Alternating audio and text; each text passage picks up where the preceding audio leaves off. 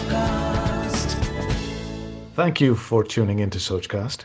We hope you enjoy this uninterrupted listening experience. But before that, please do listen to these messages that come from those that support your favorite show. नमस्कार मेरा नाम है अमित वाधवा कहानियों को आवाज़ देता हूँ और कहानियों को आवाज़ देते देते मेरी मुलाकात हुई कुछ ऐसे साहित्य के सेवकों से कुछ ऐसे लेखक गणों से जो अपनी पूरी निष्ठा से साहित्य की सेवा में लगे हुए हैं। भाषा की शुद्धता को बचाने के प्रयास में लगे हुए हैं। और कहते हैं ना कि संग का रंग तो चढ़ता ही है। कहानियों से तो हमको भी प्यार है। याद है मुझे संडे का वो कलर्ड सप्लीमेंट जो न्यूज़पेपर के साथ में आया करता था और उसमें एक कॉलम होता था लघु कथाओं का। और वो लघु कथाएँ बचपन से ही मुझे पसंद थी।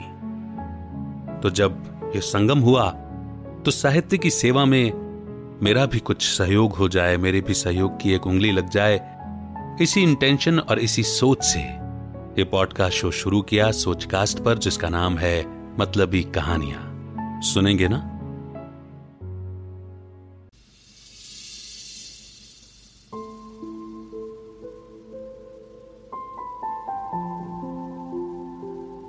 नमस्कार, आप सुन रहे हैं मतलब कहानियाँ मेरे यानी अमित के साथ।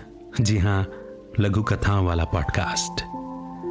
आज की कहानी है नए कपड़ों की खुशी, जिसे लिखा है वीना सिंह जी ने। आइए शुरू करते हैं।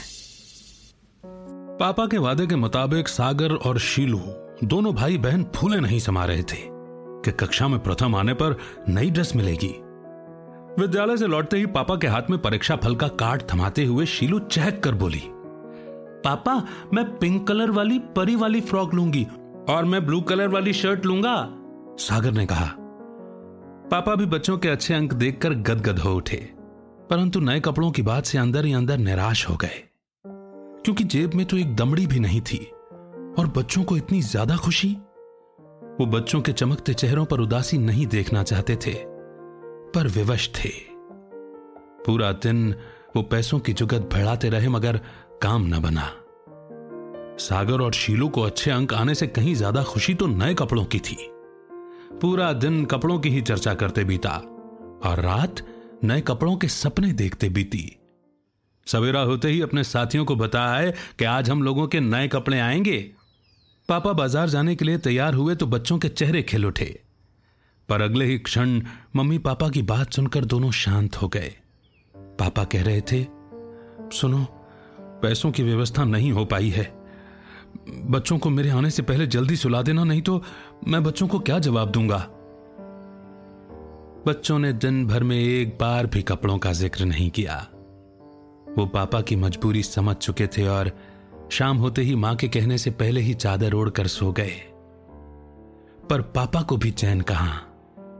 एड़ी छोटी का ज़ोर लगाकर पैसे जुटा ही लिए।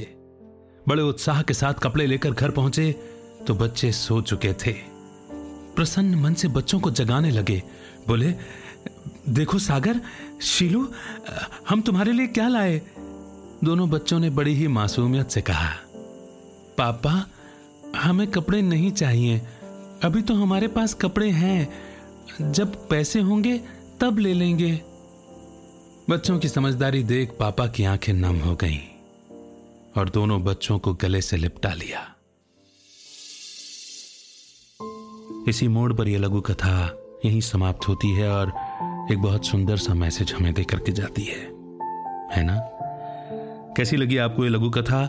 ज़रूर बताइए। शो को सब्सक्राइब कर लीजिए ताकि हर अपलोड होने वाली स्टोरी का नोटिफिकेशन आप तक ज़रूर पहुँचे। थैंक यू सो मच फिर होगी मुलाकात। तब तक रखिए अपना बेहतर ख्याल। Keep smiling keep shining keep rising Amit का नमस्कार। जय हिंद, जय Bharat. Like this Sochcast? Tune in for more with the Sochcast app from the Google Play Store. आशा करते हैं कि आपको ये सोच कास्ट बहुत पसंद आया अगर कुछ कहना है इसके बारे में तो लिखकर बताइए हमें अपने फेसबुक और इंस्टाग्राम पेज पर सोच कास्ट ढूंढिए अगर आपको अपनी सोच दुनिया को सुनानी हो तो सोच कास्ट करो Sochcast.